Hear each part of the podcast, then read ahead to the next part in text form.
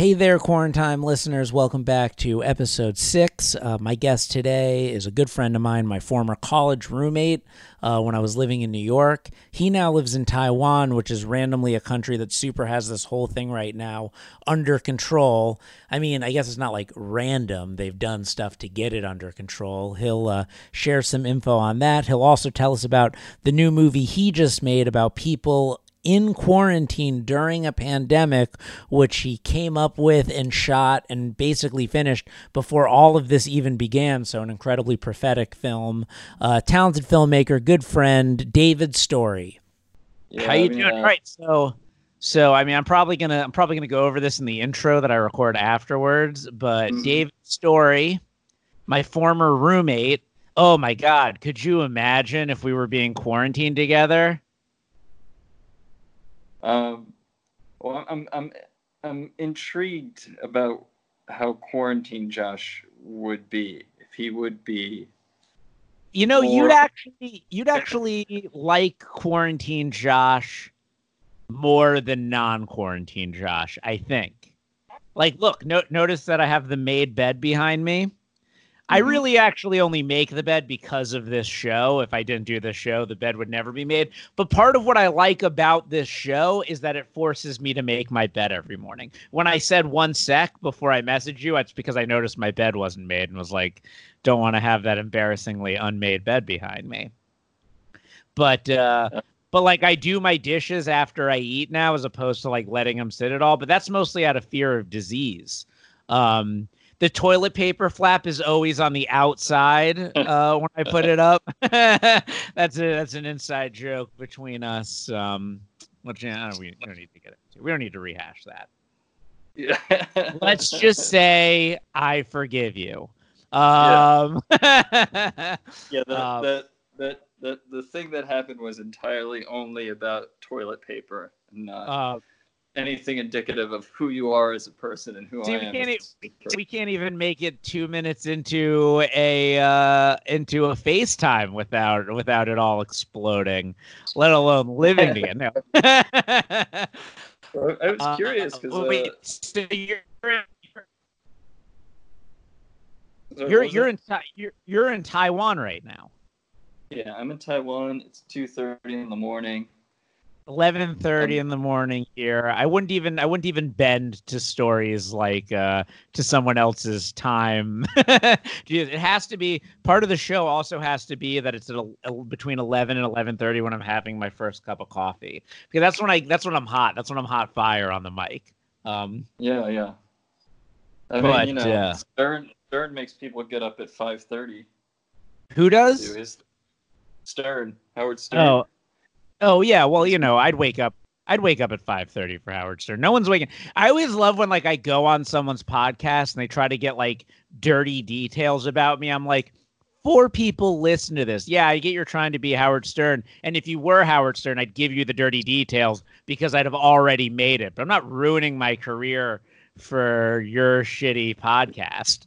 I don't want someone to ruin their career for my shitty podcast. So you're so you're in Taiwan. There's no quarantine order or anything in Taiwan. No. They have, I don't know what you call it, but they have like, the curve is pretty flat here. Really? Um, what yeah, did you yeah. guys I mean, do to defeat it? Uh, well, um, they got hit pretty hard with SARS. So basically, they. So Taiwan is a democracy like the U S. In mm-hmm. fact, like Taiwan modeled its democracy off of the U S. So mm-hmm. the only difference is they decided what would work is if they had universal health and like, you know, government-sponsored higher education. So those things, when you add them to democracy, like really make a difference. So, yeah, their hospitals basically got, like, a huge sort of government, I wouldn't say, like, interference, but the government was like, okay, you, you got to have check-in stations now, you have to have sanitation stations, we're going to put up these little computers that can detect sort of if someone's got a fever right as they enter the door. and everybody there's every like there's like, like infrared shit that like can tell your body temperature when you walk into a room. Yeah, yeah, they That's were wild. They use it to find dissidents, but they decided to no. Um, dissidents have a higher have a higher body temperature. um, uh, so wait, no. Ty, now, now, pardon me for my ignorance. Taiwan is the country that China claims belongs to China, but has like resisted and managed to escape Chinese rule. Or is that Thailand? No, no, that's Taiwan. Taiwan. Okay, yeah. I am correct. I am correct. Yeah, okay. yeah. Tai- Taiwan is like, how to describe Taiwan? Yeah, like. Uh, is there an air of anxiety about that in Taiwan? Or is that like, uh, is that kind of like, you know, old news at this point? I don't know. It, it depends. It, they just had an election where they reelected the female president. And she... Man, just doing shit so much better than us out there. I mean, you know, it's like, that's one of the frustrating things. I'm like so thankful I'm here right now because mm-hmm. I, I just had a, a kid. And I can't, couldn't possibly imagine. I mean, we have friends who just had a kid and they're doing all right. But at the same time, like, I, w- I wouldn't want to be in a hospital right now. Jenny and B-Love. Jenny and B-Love yeah. just had a child. Like, like literally yeah. the day the quarantine started. Uh, yeah. My friend Brian, who used to live in my back house, had had a kid. Um, the one of the people who lives in my back house is a flight attendant. It's uh, it's just a wild, that's a wild time. Yeah, I mean, I'm, I'm, I mean, yeah, I, I like talking about kind of Taiwan because it is the the idea that it's like, well, it's frustrating because if the U S, which is perfectly capable of doing the things that Taiwan is doing, did the things that Taiwan is doing, I could come home. That's socialism. Can't. That's socialism. Yeah. That's socialism. All right, let's get let's get to more fun topics because people yeah, listen yeah. to this to escape, to escape this nightmare world. The the five people who listen to each episode, my mom and four other people that listen to the listen to oh, you hear that? You hear that? The guy's back.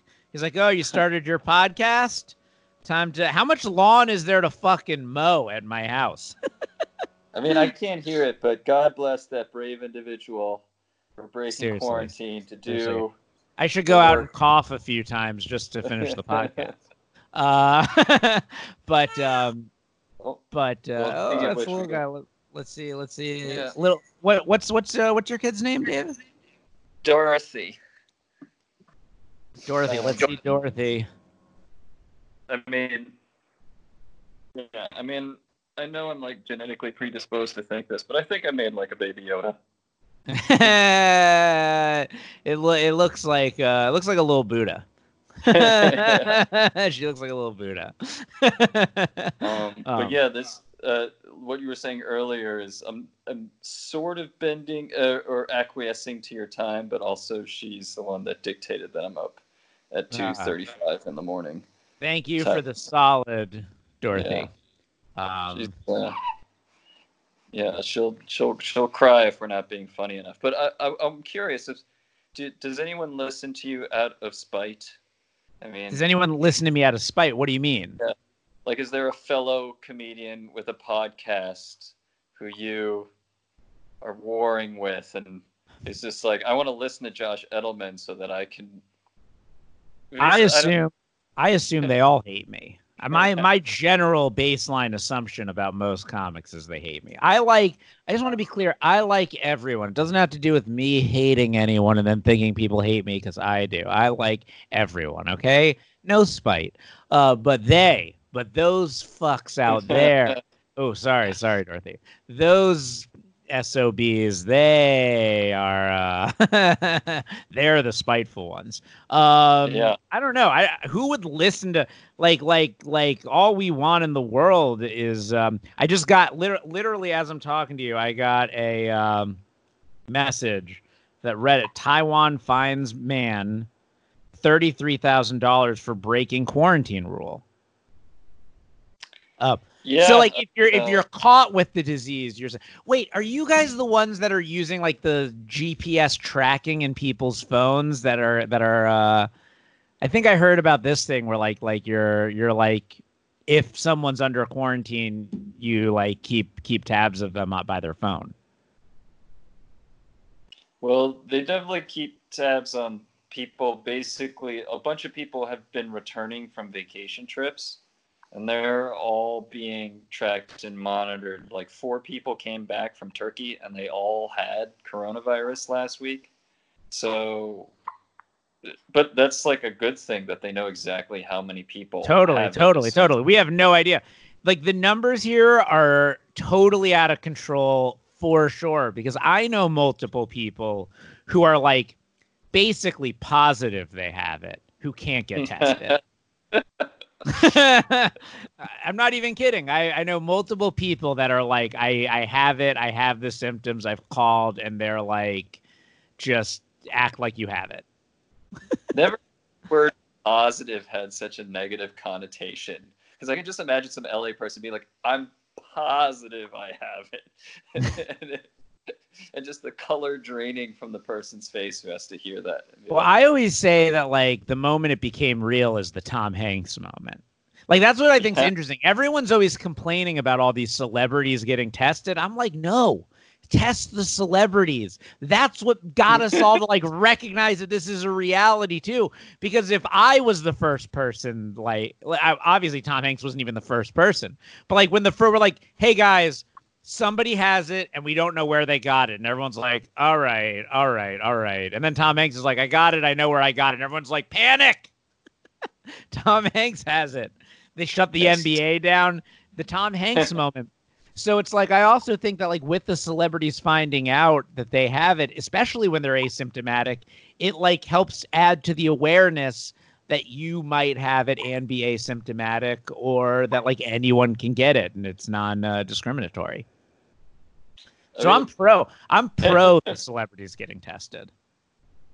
It's, I don't, I don't know, man. I mean, there's, there's a, there's a weird thing where, where do you think you'll be like? Because I'm, I'm kind of happy I found out Rand Paul has it. So do you think there's like, are you well, like going to be part of like, part of why I've been doing? Well, part of why I've been doing the podcast is to hopefully become a celebrity. I can't ask about any of this. I'm just on like I've been posting nudes. I've been doing like everything I can to blow up enough to get a test, because it's the only way.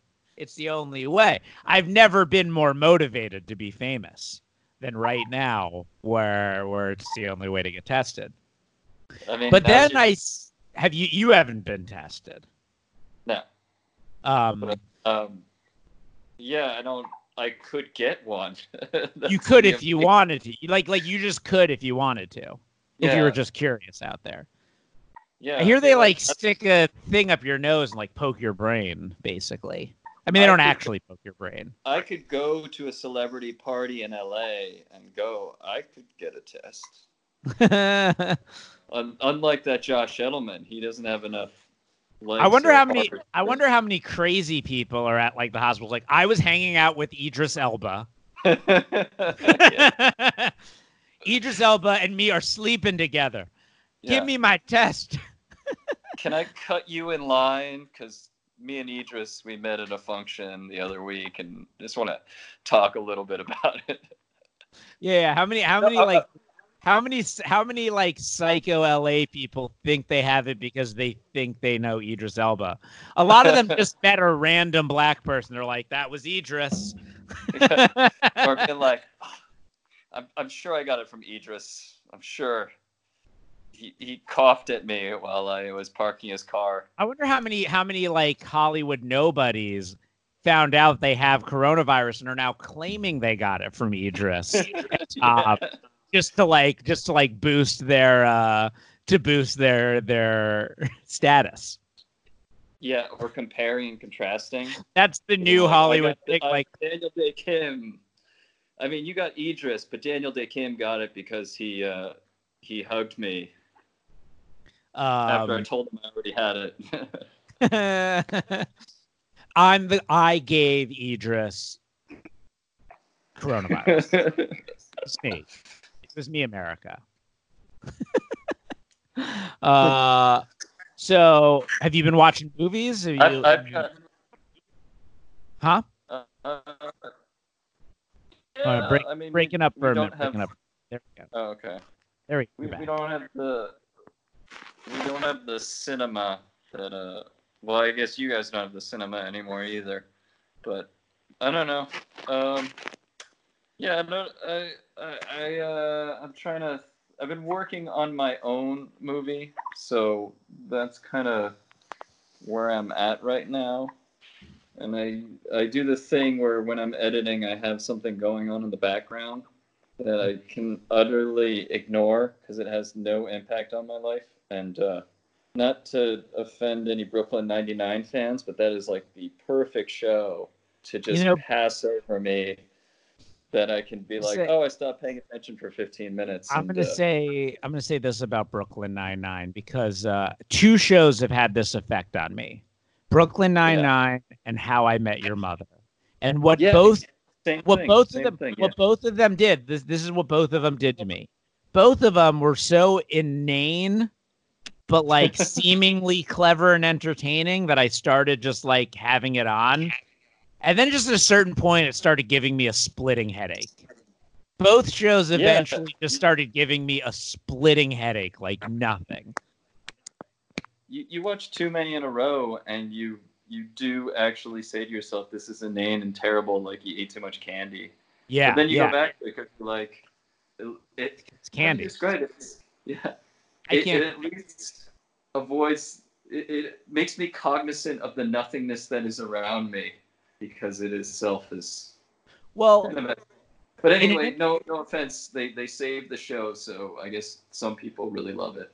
Yeah, like yeah. I mean, that's the stuff that gets saved, the inane stuff. That's the stuff people love, not the art. Yeah. Um, I, mean, I yeah. in a, in a weird way, this quarantine's been good for me. Well, I mean. In a weird way, what's been nice about it is, you know, I spent the last year and a half so heavy into stand-up that like mm-hmm. movies sort of like got pushed to the side for me. Like there was a period where I was watching movies like every night, and I pretty much I've watched close to nothing over the past year and a half, which is weird for me. But now that the now that I'm stuck here every night, I I've tried to pick a movie that's like a classic or something that's supposed to be really good that I've never seen, and uh Like th- that I've always been meaning to get to that I just hadn't gotten to. And um, I've watched some pretty good movies. Uh, one of them was your recommendation from a while ago. Uh, but also a movie I, movie I just wanted to watch but just hadn't gotten around to. But I always yeah. I, I always associate it with you because you pushed it hard. But um, like ten years ago I pushed it. It feels more recent than that, but maybe that's when it was. Yeah. But hey, I told you I would get to it. Well, that, that's the thing. I, I want your viewers to know that recommending anything to Josh Edelman is uh, it's a, it's like a coconut seed. It's going to take a while. But I do. And, you know, I also very much think about when you recommended Peter Farley's The Comedy Writer book. Loved yeah. it. Loved it. One of my favorite books I've read in recent years. Um, one of the only books I've read in recent years. uh You say that with a little bit of pride.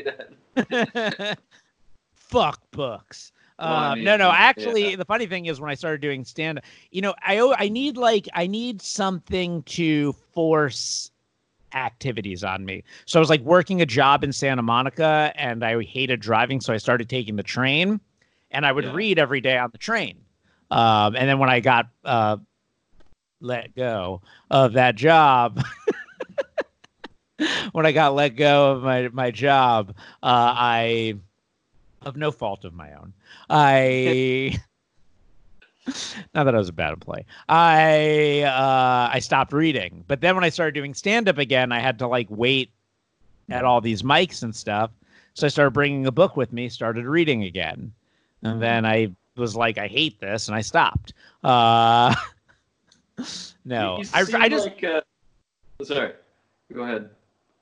No, but now that I'm in quarantine, I'm trying to am trying to pick the next book I'm going to read, but it's got to be something I love. You know, it's just weird. I start a lot of books, and I just at just a certain point, I don't I don't love them, and I and I give up. I'm a book giver upper. Can I, can I ask you about your job? Because it's like something I'm curious about in L A. What do you, um, what I, what I do to make money? How I how I make no, a living? No, well, I'm, I'm curious about your attitude about work, because I've I've been privy to some of the the jobs you've had, and I think like uh, I'm curious whether you would take pride in how long it would take for you to get fired from a job. Like, I know you, and I lo- know you love filmmaking, so I can imagine that you work a job because you hate it, and part of what you part of what motivates you to do the job is to be like, how long can I do it before I'm fired? Well, I don't really get fired. So, like... Um, How long can so, I get away with them thinking I'm worth employing? Well, so it's funny. So I worked I worked for, like, uh, five to six total years um, between between being full-time and freelance at, um, at the post-production studio I worked at. Um And it was funny because I would always compl- I was I was like a I was like an artist assist, so like like a step below a junior artist. And I never wanted to be an artist. In fact, I never wanted to be promoted out of the machine room, but uh, but or the vault. But you know, they promoted me, whatever reasons. um, Their better judgment.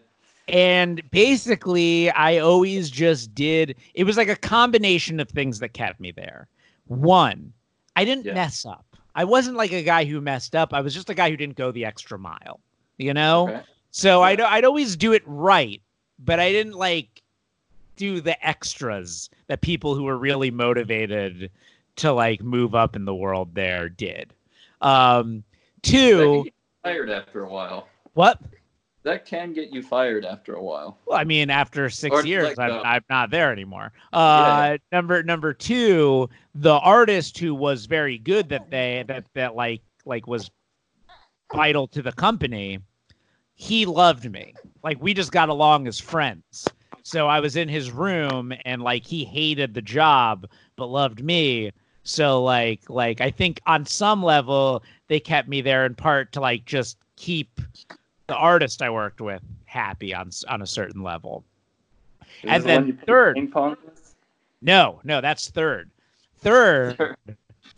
Ping pong. The head of operations company loved ping pong, and I was undeniably the best ping pong player at the company. And he would often pull me out of work to play ping pong with him. And I knew that if I did nothing but beat him, he would get like. You would get like like over it and just and give up. So what I would do is I wouldn't throw games. I never threw a match against him, but I would secretly handicap myself. So I would like I would like uh, be like, all right, I know he can't handle my backspin, but what if? And I know his forehand's better than his backhand. So what if I try to beat him only hitting topspin to his forehand, and every once in a while doing that, he'd take a game off me and feel real good about himself. Um, so between those three things, I kept the job for like five. And I enjoyed playing the ping pong. I enjoyed the hand. Like, like he was a fun person to play with. He was like a good yeah. sparring buddy um, before the real U F C fights. Uh, but, um, but like, you know, I don't want to, uh, I don't want to do a bad job. I just, yeah, but like the other thing that was funny is like, here's the thing I noticed, you know, everyone like liked me there, you know, it was funny and fun and, and, uh, and super good looking and, and really intelligent and, uh, brilliant and all those things. But, um, so everyone liked, everyone liked me. And modest. Obviously. And modest. Everyone, everyone loved me. Everyone loved me. Um, but no, but, uh, I was like friendly with everyone, but it was like weird. I had this moment where like after the job ended and a lot of people left the company, but like people were getting married inside the company, like like people that developed relationships, you know, inappropriate Me Too relationships there um, were like getting married. Uh, am, I, am I watching a diaper change right now? Yeah, my baby actually kicked the camera to reverse the image to... I guess. Anyway, here's so, here's my point. Here's my point. Yeah. I was there for like five years and I knew mm-hmm. everyone and I was friendly with them. But like then people started getting married after I had left and after other people had left. And mm-hmm. I was seeing all the people that were very serious about the job at each other's weddings, and I wasn't invited. But I wasn't hurt at all by not being invited. I felt very much like it totally makes sense that I wasn't invited. I wouldn't have invited me if I was them. But because it was like I never like fully let myself be part of the company. You know what I mean? I always had like one foot out of the door for like five years. So like I kind of always acted like I didn't belong there. And it's like now that like I'm very much in the stand-up world and, and involved in film and like other things that are much more my passions, I'm developing much stronger bonds with people that I, I, I super relate to. Yeah, but that, you know, you know, that doesn't so, fill your car, does it? long, long story short, five years. Yeah, five years playing ping pong, huh? I was a professional ping pong player for five years. I also did a little bit of artist assist work. um, um, but uh, wait, but hold on. So, so do you want to hear my quarantine, my quarantine uh, screening list so far? Seven days in, seven films. Uh, okay. I've watched. These are movies. These are these are classic films that I've somehow slipped through the cracks of me viewing them. Uh, The Natural. Okay. I never I never seen The Natural before. Oh, really? I'd always I'd always seen the beginning of The Natural, and I'd always heard the saw score, and I'd always seen that end shot where he smashes the baseball into like the the light, and it causes all the sparks. And I was like, this is a beautiful looking movie. I've always wanted to see it. Amazing! What an amazing what an amazing film. Right? I mean, Robert Redford, he, he, he directs sometimes. It's pretty pretty interesting. No, Robert Redford didn't direct it. It was Barry, oh, he... Barry Levinson. But also a oh. weird movie for Barry Levinson to have directed because it's such a visual film. And, like, I've yeah. never thought of Barry Levinson as a very visual director. But it's, like, it's very articulate and, like, precise. And, and there aren't wasted shots. And the cinematography is some of the most beautiful I've ever seen. And that score is just amazing. Um, so really good. It's interesting and you hadn't seen it. I feel like that movie and Bull Durham are like two movies people act like they've seen when they haven't actually seen it. I've seen Bull Durham. Two basic. I know, I know, but I feel like that's the thing. It's like people are like, oh, yeah, Bull Durham. I'm cognizant of so much of that movie, even though yeah. I haven't seen it. There aren't that many bullfighting movies made, but that's one of the ones that uh, that's a good one that people should watch. Yeah. My uh, favorite character in that is Bull Durham. Bull know? Durham. Bull Durham. I love him so much. It's weird. It's like it's like it's like who came up with a talking bull? So, yeah, I mean, listen. People who love them. Stop pretending you've seen Bull Durham if you haven't. Go check it out. It's an incredible film about bullfighting and the mistreatment yeah. of the animals. Um, and uh, and dated the bull for twenty years after that. It's amazing. Huh? Susan Sarandon dated the bull after that movie for like twenty years. It's amazing. Uh, yeah, yeah. Um, it's uh, it's really good. Uh. Sweet. Um, Tootsie. I hadn't seen Tootsie. Somehow Tootsie had slipped through the cracks for me. On another podcast, I talked about it. About Academy so Award-winning Tootsie slips through the cracks. Uh, so good, so yeah. good, so good. But I talked about that on an earlier podcast, so I'll jump. I'll jump to the next one. Excalibur. Excalibur oh, might have oh. been my favorite movie I've watched so far this uh, this break. Okay. Have you I seen remember- Excalibur? I, I do, and we were actually living together when I first saw it, and I remember I wanted to talk to you about it, and I think it was something I was like, well, I wanted you to see it just because I wanted to bring up this point, and now after ten years, I can. You can finally. I told yeah. you I would. I told you when I watch it, you can tell me. So go. Yeah. So I love how you're holding on to points from ten years ago. yeah. Well, that's that's that's what. Being in a friendship with you, Josh, is sometimes it takes time. It's a commitment. It's a commitment, but it's worth it. I mean, it took uh, ten years for you to learn how to clean. So it took a pandemic. Uh. But uh, did you think it was weird that they got the actor who played Arthur to play him across all his ages? Because that was like the one weird thing I thought. And I still, it still is one of those things where it's like, sometimes you see a movie, and even though it's not like the greatest movie ever, there's something that sticks with you about it. And I still think about that. He was great at playing old Arthur, but he had to play young Arthur. Yeah, he, he was thing. He was weaker as young Arthur than he yeah. was as old. He's incredible as old Arthur. It actually, it actually, while I was, it's funny you say that actually, because while I was watching the movie, one of the things I was thinking was how I felt like my just my only disappointment in it was that Merlin and Arthur weren't that great in it. But then by the end, I really thought Arthur was great in it, so I kind of forgot that I didn't like him that much yeah. in the beginning. Uh, yeah. I don't even know if I would have made it so that they cast someone else to play young Arthur. I didn't. I thought he still looked good in the role. Uh, his just acting yeah. was kind of strange early on. My or, yeah, or... my only. Merlin, I don't even think that I'm against the Merlin. It's just such a weird portrayal of Merlin, but well, it's kind you of... know the backstory of him and Helen Mirren, right? What? They were just warring on set. I think like uh, she and Liam Neeson had started dating after that movie, but the actor and Helen Mirren had like real bad blood between them. And well, she were... won that one because that guy hasn't been in anything else. Like that needed to be like Alec Guinness. That was supposed to be like the Alec Guinness of the yeah. movie. It would have been great if they had like managed to get Alec Guinness. I wonder if they went after him. But the thing that's so cool about the movie is it's so raw and gritty and experimental, but also incredibly epic and big budget. It's just yeah. like one of the wild. It's like it's like might be my favorite fantasy movie now. Just just and it's just like.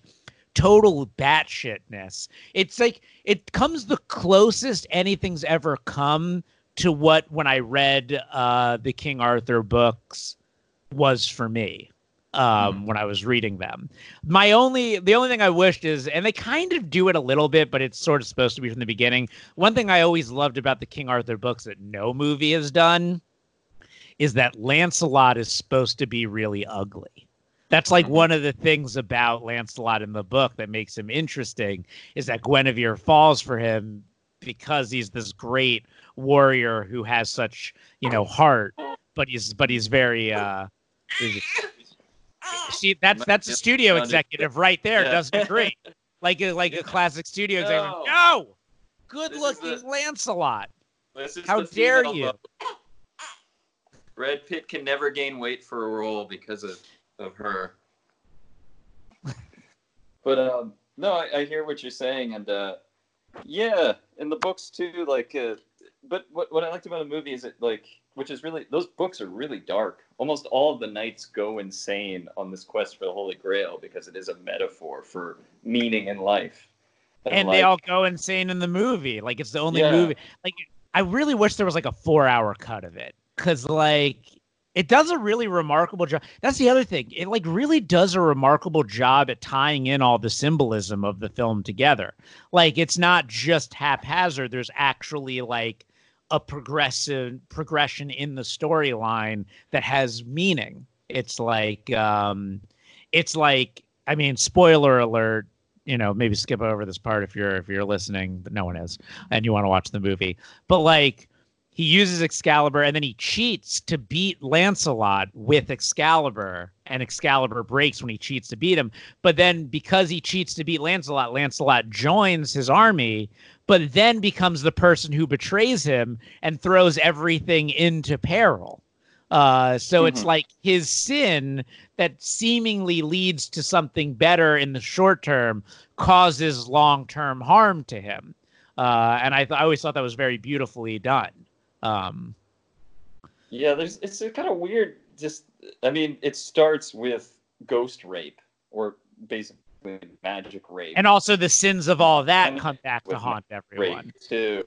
Huh? Yeah, yeah. No, I mean, it starts with magic rape and ends with magic rape. Like Arthur fathers a child with basically it's like half sister, right? And yeah, yeah, yeah. Also in the book. That was. Yeah. She tricks him. Um, while Gwen yeah. in the in the movie it's house like this, because in the in the in the book it's different. In the book it's like totally a separate event. But I like how the movie made it like connected to when Guinevere was cheating on Arthur, that there was like this total yeah. buildup of the darkness and this intercutting montage that's just awesome. Uh, yeah, no, so. Good movie. Highly recommend it. Then, uh, then I watched L A Story. Never seen L A Story. Have you seen L A Story? Steve Martin movie. Never seen Steve Martin's L A Story. Wow. I've always wanted to, but it like it never just been available to me. I'd always seen like clips of it when I was young. I'd always like pick it up in the middle and like like not know what was going on. So funny. Yeah. So the opening scene, yeah, I mean, right from the right from the start, the movie's just balls to the wall hilarious. Very inside baseball L A, but so hilarious. This it opens. I just love that opening where he's like driving to work, and instead of driving through traffic, he's just driving through people's backyards and down staircases, and everyone's waving at him like he does this every day. Just yeah. just hilarious. Like slap William quote. It's very just. I yeah. mean, it definitely all these movies I've watched have made me very sad for the state of movies today, because you don't really get slapstick that that's that's that intelligent right now. And I feel like L A Story, my assumption is that it was kind of a bomb. I don't know. I should look this up to find out for sure.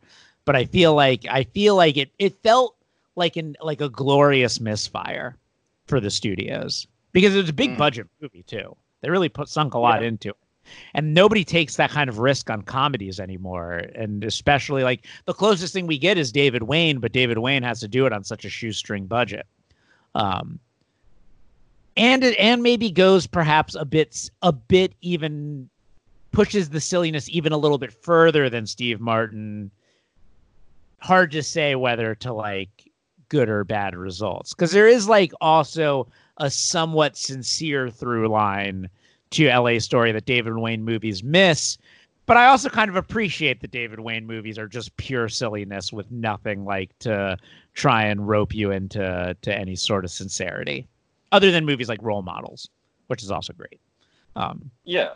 Um, yeah, David Wayne definitely, because he's also, I think, very focused on being a director, so he's kind of concerned also with branching out into that, like, uh, Futile and Stupid Gesture had just some amazing sort of like transition oh, yeah, yeah. scenes and, and and things that were very sort of cinematic.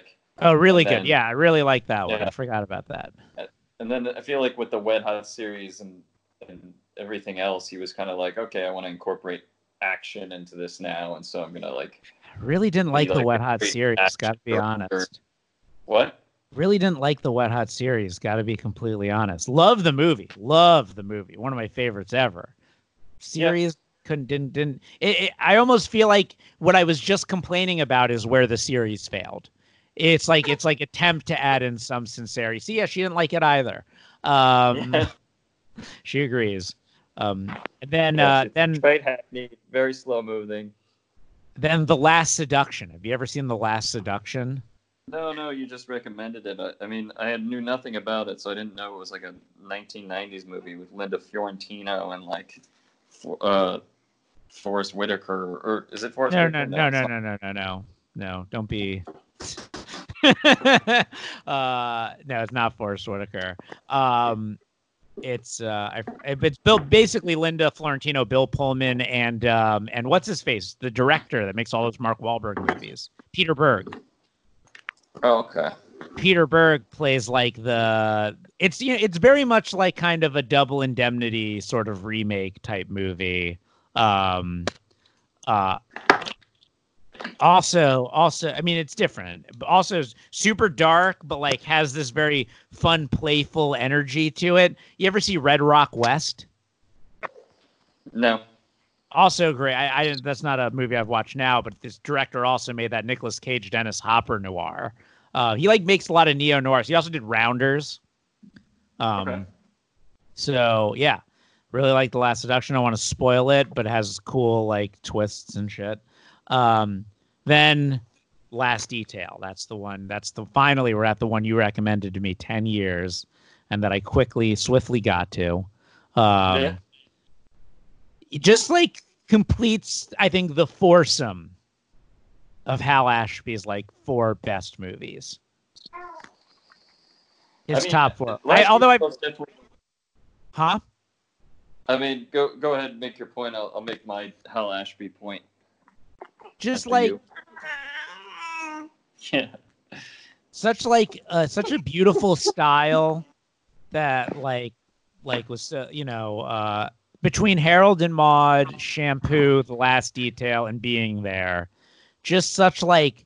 Such a perfect mixed blend of comedy and drama. It, like, like, is there it, how many filmmakers quite capture the seventies like him? Um, and and just like, I just love the uniformity of the look of all those movies. It's very simple, but they have their own universe, and it it almost feels like like um, if you took Wes Anderson and and cut him down to his bare bones stylistically. Like if you didn't, if he wasn't like obsessive, obsessed with every single detail, and more like put everyone in sailors' uniforms.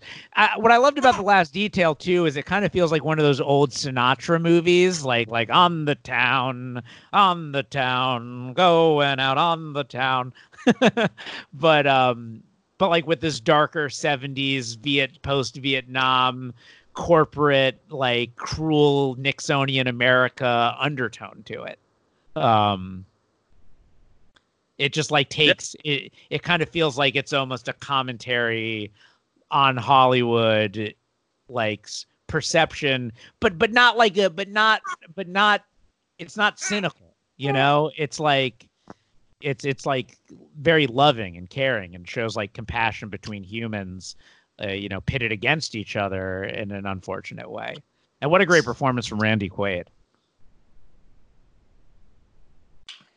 I, I agree. I mean, yeah, I don't know. When I first saw it, too, it was like I was doing the whole Hal Ashby thing all together. I mean, I'd seen Harold and Maude in college, but I hadn't done Being There. And, and uh, what we I noticed shampoo. about We watched direction, Shampoo together. Yeah, yeah, Shampoo. I own, yeah. So, um, but what I, like, really appreciated about Hal Ashby, and I uh, really noticed in The Last Detail, is, like, uh, he has this way of directing where he's, his camera basically starts static, and then it moves, and then it stops static. And it's so amazingly simple thing. It's almost like a sentence. It's almost just, like, period, sentence, period. And it was just, I don't know, I don't, I don't, I mean, that sounds so simple, but it's so hard to make something as, like, interesting as he did. And I don't it's, know, he's just a big, we we both read, uh, uh, Easy Riders, Raging Bulls. Bulls. So we all know just how much of, like, a cool, easy hippie he was who took, like, six months to edit something. But it's still, I think, amazing that he just made these, like, kind of, at their heart, pretty simple movies. Yeah, it yeah. is amazing that he took six months to make movies that have like a total of forty-two shots. Uh, um, yeah, no, it it is almost like like a little bit similar to like uh, Woody Allen's style in that it's like lots of single take, long holds, but like very like beautifully framed. But again, not like not like in your face, beautifully framed. Not like showing off, but just just like the images are comforting, you know, they just make you feel good looking at them, but don't don't distract you from the story. And he really lets the story breathe. Uh, really. Yeah. So recommend that. And then last night, McCabe and Missus Miller. Never seen McCabe and Missus Miller. Oh, wow. Awesome. Awesome. One of the most gorgeously shot movies ever. That whole shootout sequence at the end is just amazing. And what a great villain. How good is that? How great is that villain in the movie? I actually uh, don't think I, I... That's the one I haven't seen yet, though. McCabe and Missus Oh. Miller. But that's, uh, I gotta check that one out. I guess, oh, uh, man. If, uh, um, it's What's-Her-Face and Julie What's-Her-Face, right? Julie Christie and Warren Beatty. Um, yeah. Well... What's super cool about the movie? It's so funny. Well, when you see it, you'll you'll you'll have this. Hey, Penguin. Uh, hey. Am I keeping you? Am I keeping her up? No, no, no. I, I think she's gonna take over. Oh, nice. Just, uh, this is what happens when you have a baby. If it doesn't want to go to sleep, then you switch off. And that is why I haven't had a baby. Um, uh, but um, she gonna come to steal the baby from you? I mean, yeah, it's, it's tap out. It's uh, fourth quarter. Uh, K G, relax. Well, I'll I'll leave you I'll leave you on the, on this note because we're getting to the wrap up point of the podcast. Um, okay. When when you do watch McCabe and Missus Miller, which I highly recommend you do soon, soon. The villain in the film, or like when I first saw him, I thought it was Robert Altman because he's dressed just like like you'd see Robert Altman dressed in things. He's wearing like this huge fur coat and this like cowboy hat, and he's this big guy. And it's like I think I feel like I've seen photos of Robert Altman in that outfit, and it's just it's it's it's hilarious. But it's um gorgeous movie, beautifully acted. Uh, you know, hi, like historically, there a lot of like Barry Lyndon, like like a lot of like candlelit sequences that reminded me of like Barry Lyndon. Uh, kind of a slow burn, um, but very much of the seventies. And it's just like I just miss the way movies are. But but uh, I'll say this: all the movies I've watched, the number one thing I've noticed that's affected me the most about all of them is, you know, human beings coming into contact with each other and touching. And it just it makes me so sad every time I see it. I just I want it back so badly. I'm one week in and and I'm going I'm losing my I'm just every time like, you know, I don't even I get emotional every time two characters shake hands. That's that's where I'm at. That's where I'm at in this quarantine. I'm like I'm like a, a touching film, and by that I mean there was a lot of touching between characters, which was bold. It was daring. You know, you don't see that in films today. Uh, the films being shot today, no touching, but they weren't afraid to touch in the old days. In the old days, characters weren't afraid to touch each other. No more in cinema.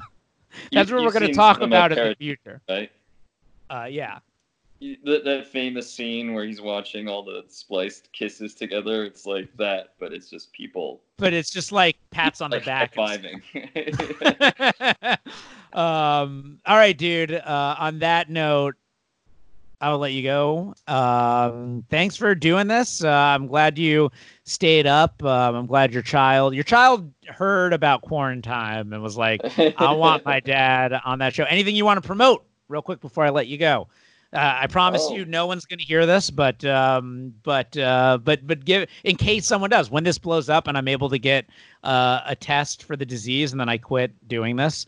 Um, Uh, well, anything you want to? I do want to record this for posterity because I don't think anyone will believe me when I start really promoting it next month. So I left New York in December, and I just wrapped shooting a science fiction film about a future where the Earth is uninhabitable and humanity relegates themselves to a station where they wait for the Earth to heal itself so they can live. Damn.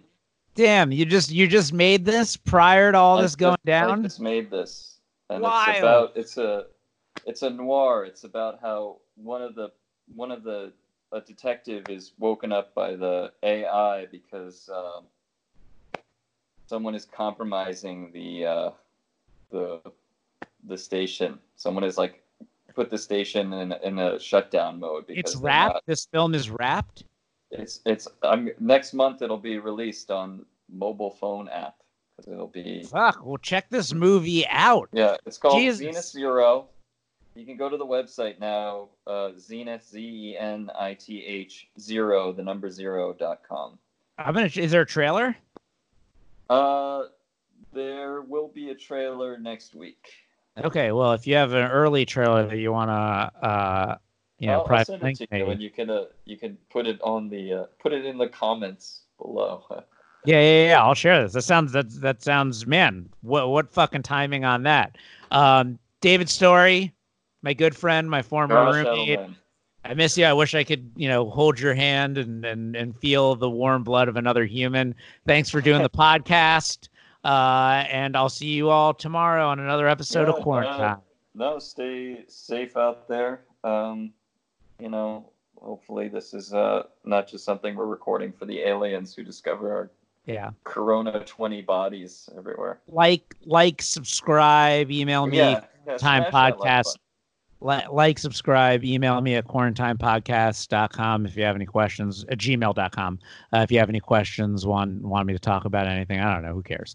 We're all going to die.